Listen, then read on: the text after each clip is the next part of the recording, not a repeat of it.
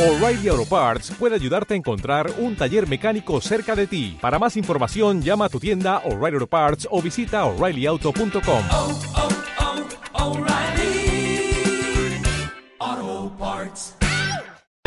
Ocho minutos para que sean las seis de la tarde. Es el eh, momento de abrir los teléfonos en cierre de mercados. Es el eh, momento de comenzar el consultorio. Recuerden que desde este momento y hasta las seis y media de la tarde podrán trasladar todas sus dudas y consultas a don Alberto Iturralde, analista independiente y colaborador de díasdebolsa.com. Para ello, 914237658, mismo número, terminado en 59 y a través de las redes sociales, a través de Twitter, también nos pueden eh, trasladar sus consultas en la dirección arroba cdmercados. Creo que ya nos escucha don Alberto Iturralde. Don Alberto, buenas tardes. Muy buenas tardes, José. ¿Qué tal? ¿Todo bien? Todo bien, todo bien, todo Le iba, bien. le iba a pedir que si está Ahora, ya ya la radio, lo baje un poco porque si no... Eso es, eso es. Bueno, en primer lugar, eh, un vistazo al eh, mercado con una buena jornada en este comienzo de, de semestre. Sí, pero ojo, porque esto es un rebote seguramente para posteriormente seguir cayendo. Eh, las semanas anteriores habíamos tenido un descenso fortísimo, muy rápido, hasta esos mínimos que marcábamos en los 7.520 y el rebote no es más que la reacción normal a una sobreventa muy fuerte, de manera que es normal que ahora estemos rebotando, pero seguramente no será para subir mucho más de la zona 8000, perdón, de la zona 8000, sí, de esa zona en la que dejábamos un hueco hace un par de semanas. Y bueno, hay que tener mucha precaución y no lanzarse a comprar así como así, porque el mercado, tal y como hemos venido diciendo, sigue bajista. Es decir, que a pesar del rebote, en el caso del IBEX 35 que hoy hemos visto, del 1,9%, tiene poco recorrido a su juicio. no tiene mucha pinta de, llegar hasta muy arriba, es decir, esa zona 8000 es de resistencia, es donde comenzó la fuerte caída y es normal que el IBEX quiera rebotar a modo de pullback hasta ahí y luego a partir de ahí frenar la subida y de nuevo retomar las caídas. Así es que mucha precaución porque de hecho es que prácticamente todos los valores fuertes de nuestro mercado están ya en zona de resistencia. Es decir, que usted apuesta por un mercado bajista, no así como otros colegas que apuestan por un mercado más lateral durante este mes de julio. No, no, no, fíjate, yo llevo ya meses explicando que lo que está haciendo el IBEX en esa zona 8.800 es un techo. Y una vez que ya el techo se ha consumado, tiene toda la pinta de haberse consumado, una vez que ha pasado ya el mes de mayo, que es normalmente el último mes en el que el mercado suele aguantar al cabo del año, a partir de ahí vienen los descensos. Bueno, pues este año ha sido literal. Así es que mucho cuidado porque seguramente de aquí a octubre nos toca recortar. Que podamos estar algo laterales, bueno, eh, estamos hablando de que eh, el rango de recorrido en el IBEX no es mucho más allá de la zona 8.000, 8.100. Pero una vez que frene subidas, lo lógico es que continúe de nuevo la baja como hasta ahora. ¿Y es este cuadro que está usted dibujando también extrapolable a Estados Unidos, a Wall Street? Sí, lo que pasa en Estados Unidos ha sido que han subido muchísimo y nosotros hemos estado más bien laterales. Ahora les toca a ellos purgar subidas, es decir, les toca a ellos un poquito moderar todo lo que habían hecho fuerte al alza durante estos meses y a nosotros nos toca recortar con alegría, porque nosotros hemos estado especialmente laterales, no tan alcistas como ellos. De manera que sí, a ellos les toca recortar, no con tanta fuerza seguramente como a nosotros, o no con tanto pánico como el que se va a generar en España de aquí unos meses, pero sí, recortar también. Antes de hacer una pequeña desconexión, don Alberto, le preguntan eh, por Twitter si puede usted decir algo sobre Repsol, hasta dónde va a rebotar, ya que José Valero, que es quien le hace la consulta, está corto. Repsol que hoy ha rebotado más de un 2% en los 16 euros y medio por título. Fíjate, cuando Repsol estaba en la zona 18 explicábamos que es zona de resistencia muy fuerte y que seguramente a partir de ahí durante meses terminaría recortando. ¿Por qué no debía subir de los 18? Bueno, pues porque en esa zona 18, por encima de esos 18, había grandísima cantidad de inversores enganchados antes de la noticia en Argentina de la expropiación de los pozos de petróleo de Repsol. Eso lo que significa es que ahí esa es la zona de la que no va a subir. Ahora bien, una vez que ha comenzado ya la baja, ya ha llegado a marcar hasta la zona 15,60 en la caída, ahora mismo la siguiente resistencia la encontramos en los 17 euros, de manera que una posición corta puede aguantar el stop hasta ahí. Pero es una posición que debería ser tranquila, porque es, una, es un movimiento bajista del Repsol que apunta a varios meses vista. Don Alberto, como le digo, hacemos una pequeñísima desconexión, actualizamos información y a la vuelta, cuando sean las 6 y 5, estamos otra vez con usted. Muy bien, hasta ahora. Venga, que tenemos algo menos de 25 minutos para charlar con Alberto Iturralde, para abrir los teléfonos y que ustedes, la audiencia, puedan trasladarle todas sus eh, consultas aquí, en cierre de mercados. Don Alberto, continúa ahí. Aquí estoy. Le pregunta a través de Twitter Miguel Moraleja que si es normal lo de Abengoay, le pregunta por soportes y por resistencias. Es muy normal. De hecho, si él repasa intervenciones anteriores, explicábamos por qué es normal un especial eh, tono bajista, es decir, un especial descenso en el valor como el que está haciendo durante estos días. Y es que meses antes realizaba un gesto muy, muy, muy típico de valores que posteriormente van a recortar mucho, que es la subida que realizaba, eh, sin más, eh, estamos hablando del mes de octubre, el 3 de octubre, realizaba una subida vertiginosa desde el nivel 3 euros hasta los 4,30 para descender todo ese recorrido en el mismo día. Bueno, eso ya lo habían hecho varios valores antes, grandes conocidos de nuestro mercado como Pulea, Biotech en su día y Volkswagen ya a nivel europeo. Eso suele conllevar meses y meses bajista. Y de hecho, por eso insistíamos en que no hay que tocarlo y a la hora de buscar un soporte como él nos solicita, la zona 1,67 es zona de mínimos durante los últimos años. Ahora, eso sí, no quiere decir que eso vaya a soportar.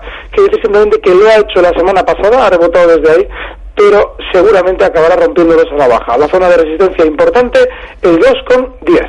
Y abrimos eh, los teléfonos porque desde Madrid nos llama Gabriel. Buenas tardes. Sí, buenas tardes. ¿Cuál es su consulta para don Alberto? Pues yo quería preguntarle eh, al señor Iturralde su opinión sobre Vivendi, eh, ArcelorMittal y Telefónica. ¿eh? Soporte, en fin, que, que dé su opinión como los ve él. Muchas gracias. Gracias, Gabriel. Bueno, en el caso de Vivendi, eh, estamos hablando de un valor que ahora mismo también ha roto la baja el mayor soporte que tenía, que estaba en la zona 14,70. Hoy andaba de nuevo intentando tentarlo al alza, pero sin terminar de superarlo. Así es que es un valor en el que habría que haber aplicado un stop o ya no hay que estar. Y si seguimos dentro, la última zona de soporte o último stop debe estar en los 14,35. La tenemos cerrando hoy en los 14,60, de manera que tiene muy poquito margen, y eso es también bueno en cierto modo, porque nos lo dice muy claro y muy pronto, pero esa zona 14,35 es la de último soporte en el caso de Vivendi. Es un caso muy similar al de Arcelor, y es que Arcelor está ya eh, tocando o tonteando, como solemos decir, con el soporte en 8,44. Hoy cerraba por encima, a la zona 8,69, pero es una zona que parece que quiere romper a la baja, esos 8,44. De manera que ahí debemos colocar nuestro stop y tener en cuenta sobre todo que es un valor muy bajista. En el caso de Telefónica, también hace un par de semanitas, cuando estábamos ahí en persona, explicábamos que todas eh, las telecos estaban empezando de alguna manera u otra intentando apuntar a las subidas de cara a que la gente no solamente compraba bancos, que estaban especialmente fuertes durante esos días, sino que también se animara a comprar telecos para luego dejar a la gente enganchada. Una vez que han hecho el negocio, nos dejan enganchados y si te he visto no me acuerdo. Bueno, pues en el caso de Telefónica no es la excepción. Hay que tener en cuenta que su soporte más importante está en los 9,78, cerraba hoy en 10. Y la zona más importante de resistencia estaría en los 10,30, también bajista. Siguiente consulta, no nos movemos eh, de Madrid porque se la hace Carlos. Buenas tardes. Hola, muy buenas tardes. ¿Cuál es su consulta para Alberto Iturralde?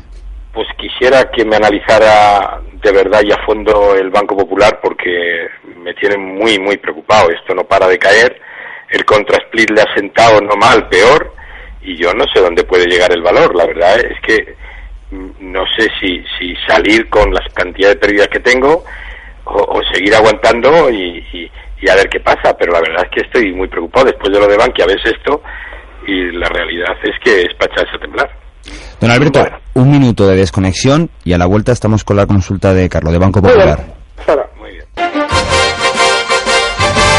Un consultorio en el que hoy lunes tenemos a don Alberto Iturralde que estaba analizando la consulta de Carlos desde Madrid de Banco Popular. Don Alberto.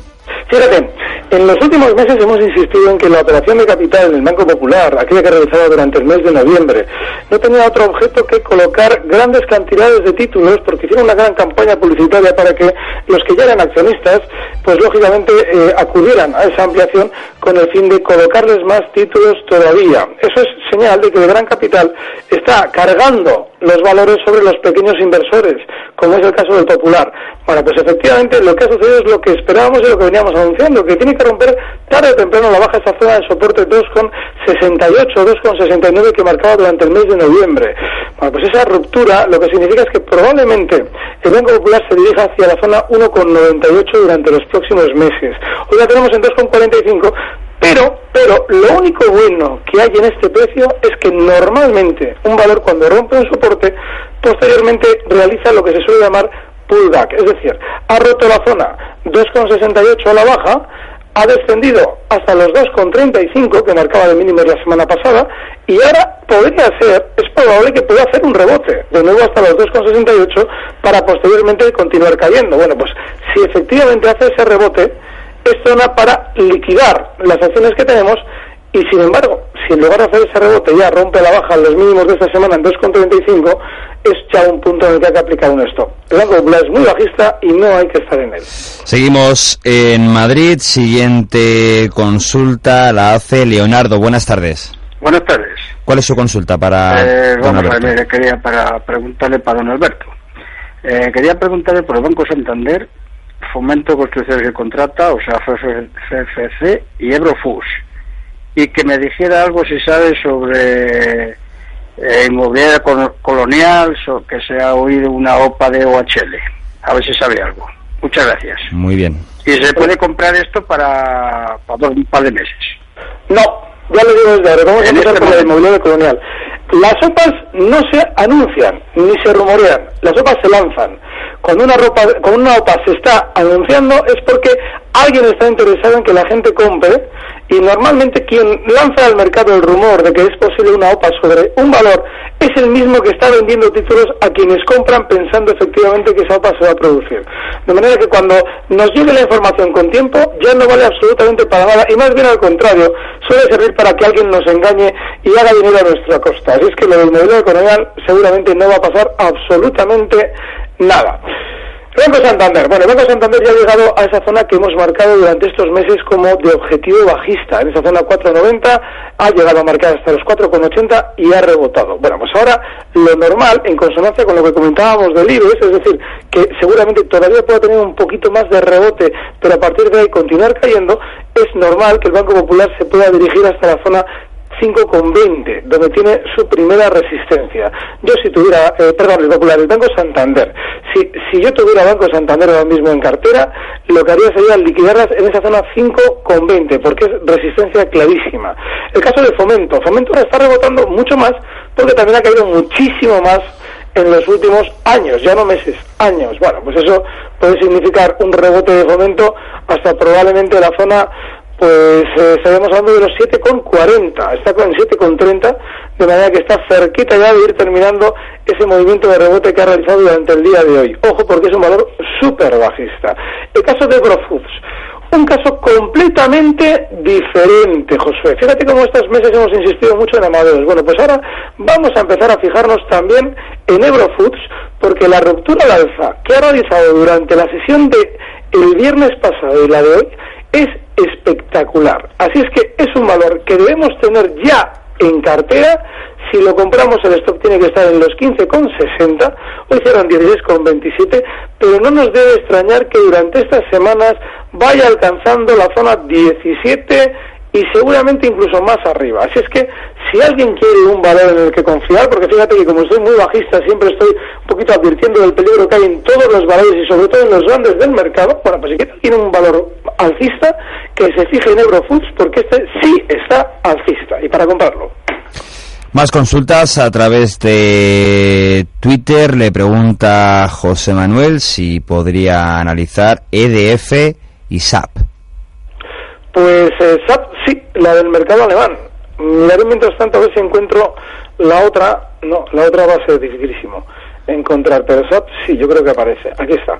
Bueno, pues SAP eh, ha realizado un giro a la baja Y ojo porque en el mercado alemán ya hay muchos valores fuertes que han realizado este tipo de movimientos. Es decir, SAP llegaba a alcanzar la zona 65 euros, ahí se producía una colocación de títulos enorme. Si vemos el gráfico, se detecta como el valor de una tendencia alcista pasa a un movimiento lateral para ahora ya empezar a descender. Es una figura de vuelta a la baja y seguramente SAP va a sufrir mucho en los próximos meses. Está en 55,42 y su primer, primer objetivo bajista se encuentra en 52,50. Digo primero porque seguramente lo va a romper a la baja y a descender bastante más. Y por teléfono y también desde Madrid, la siguiente consulta se la hace José. Buenas tardes. Hola, buenas tardes. Eh, le quería preguntar al señor Iturralme eh, sobre el DAX y el Eurostock. Vamos, yo me he vendido y he cerrado la posición y ahora estoy esperando a venderme otra vez. Y mi pregunta es si va a subir a cerrar el gap o si se va a quedar en 8.083 para posicionarme en corto. Esa era mi pregunta. Muy bien. Bueno, la pregunta es muy buena. Ahora bien, eh, el, anticipar si algo se va a producir es muy peligroso. Lo, lo ideal siempre es tener preparada una estrategia suceda lo que suceda. Es decir, ahora mismo el gap al que él hace alusión, es decir, el hueco, la zona en la que no ha cotizado de corrido el DAX, empieza en la zona 8080 y la zona más eh, alta de ese gap estaría en los 8.197. Son 110 puntos, 120 puntos de, de gap, de hueco. Bueno, pues en esa zona 8.080 normalmente tenemos que buscar ya el lado corto y el stop debemos asumir que debe ser hasta la zona 8.197 y 8.200. Porque desgraciadamente la operativa de análisis técnico eso es lo que nos eh, propone. Ahora bien, cuando tenemos una operación en la que el stop está tan eh, holgado, lo que debemos hacer siempre es vigilar ese apalancamiento. Es decir, si vamos con CFDs, en lugar de coger dos, cogemos uno en el lado corto. Y bueno, pues si vamos con futuros, otro tanto lo mismo. Hay que tener un poquito de precaución porque el stop es muy amplio. Pero sí, esa zona 8000, eh, 8080, esa zona es de cortos. En el caso del Eurostox, el gap empieza en la zona 2655. Bueno, pues esa sería la zona de cortos y el stop estaría en los 2685. Don Alberto, continuamos las consultas a través de Twitter. Eh, le preguntan su opinión en el corto plazo del Banco Sabadell y de BBVA. Muy bien. Banco Sabadell. Muy bien. Eh, eh, ahora mismo está haciendo un rebote. Hoy ha tenido una subida especialmente fuerte. Y es lógico, porque también ha tenido las semanas anteriores una- un descenso también muy, muy, muy acusado. Entonces, durante estos días, desde esa zona 1,34 donde cerra- donde cerraba hoy, lo normal es que todavía alcance los 1,40, pero no mucho más en principio. Es un valor súper bajista y hay que tener en cuenta que intentar enganchar rebotes o intentar no aplicar stops, porque igual rebota en los valores que están bajistas es una práctica que a la larga nos va a dejar enganchados. El caso del BBVA, un poquito siguiendo en consonancia con el análisis que hemos hecho sobre el IDEX y el, y el Banco Santander, seguramente durante estos días puede alcanzar los 6,70, está en, con, está en 6,54, pero no mucho más, porque en esa zona 6,70 ya empieza a tener resistencias, empieza a tener muchos problemas y es probable que ahí es donde frene para continuar cayendo. De manera que si las tenemos, esa es la zona de salida y si queremos un stop inmediato ahora mismo, los 6,45. Y desde Castellón, la siguiente consulta se la hace Julia. Buenas tardes. Hola, buenas tardes. ¿Cuál es su pregunta para don Mi Alberto? pregunta es sobre ADS, que lo compré a 42 y está ahí bailando un poco hacia arriba, un poco hacia abajo, pero no se mueve. Y como él siempre dice que cuando ves que alguien habla bien o te invita a comprar, que es mala, o sea, que no es bueno, pues le pregunto si hay que salir porque estoy leyendo que, que invitan a comprar el título. ¿Quién le invita, señora? Si no es mucha discreción. Mm, en Bolsamanía y en Noticias de Economía lo he leído que, o sea, comprar, no no sobreponderar y precios- le ponen un precio objetivo en bastante más alto de lo que está, en 48, 50, 50 y tantos euros. No son, no son especialmente malos esos dos. Normalmente el más malo de todos es Goldman Sachs. Pero bueno, eh, sí es cierto que eh, EADS ha tenido una, una trayectoria alcista enorme y de EADS nadie ha hablado hasta ahora. Es decir, eh, siempre comentamos No, que... yo lo he leído, lo he leído, no lo he oído. Ya, no, a lo que me refiero es a que hemos tenido durante muchos meses un valor subiendo como EADS y no hemos tenido noticias especialmente positivas sobre el valor.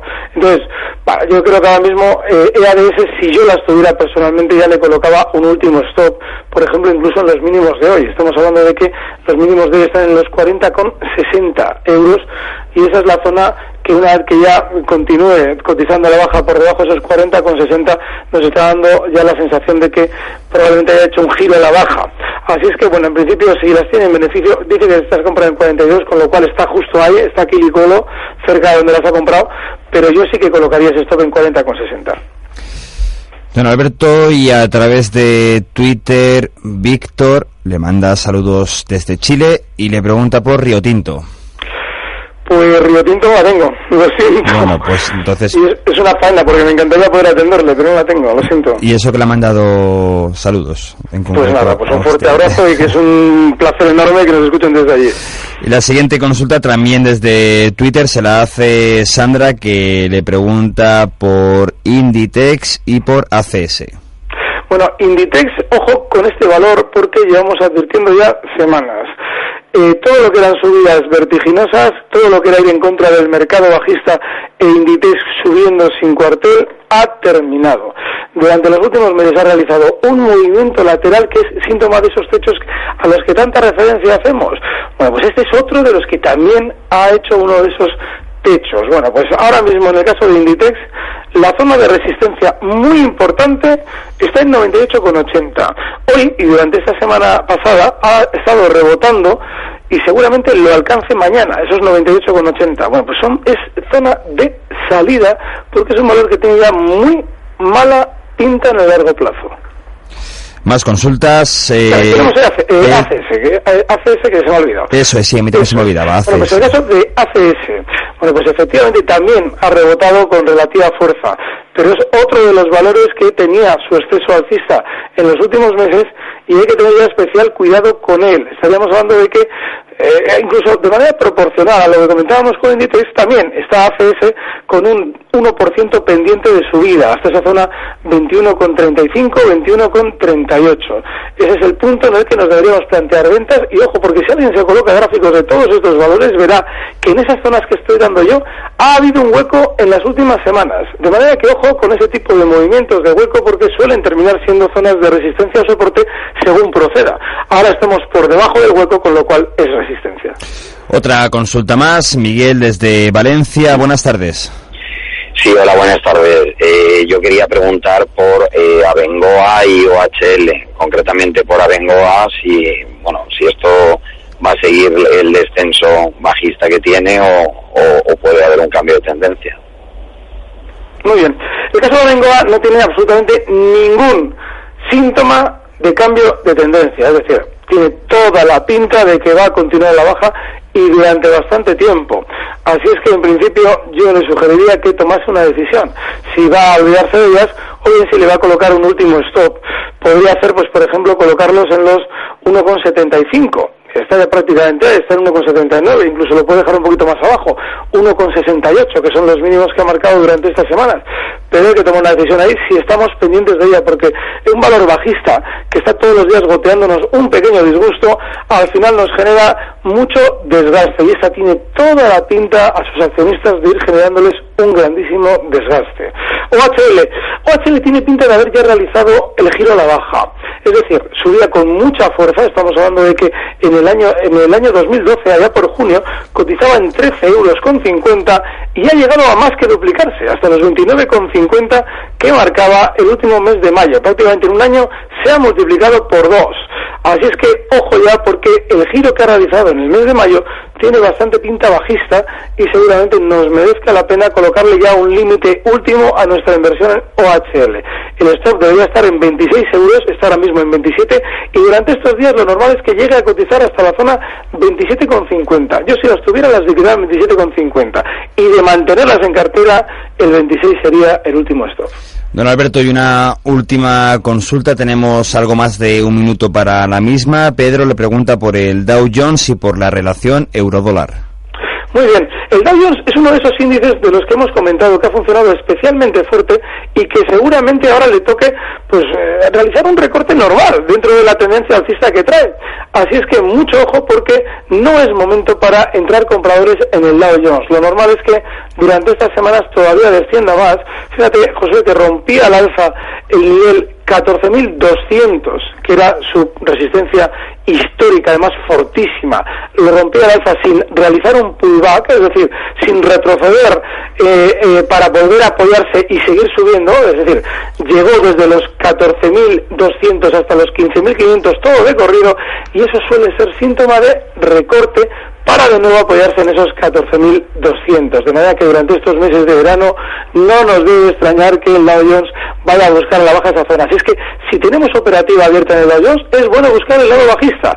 Y si abrimos unos cortos, el stock que les podemos colocar esos cortos ahora puede estar en los 15.230. Estará en 15.050, de manera que todavía hay margen para hacerlo.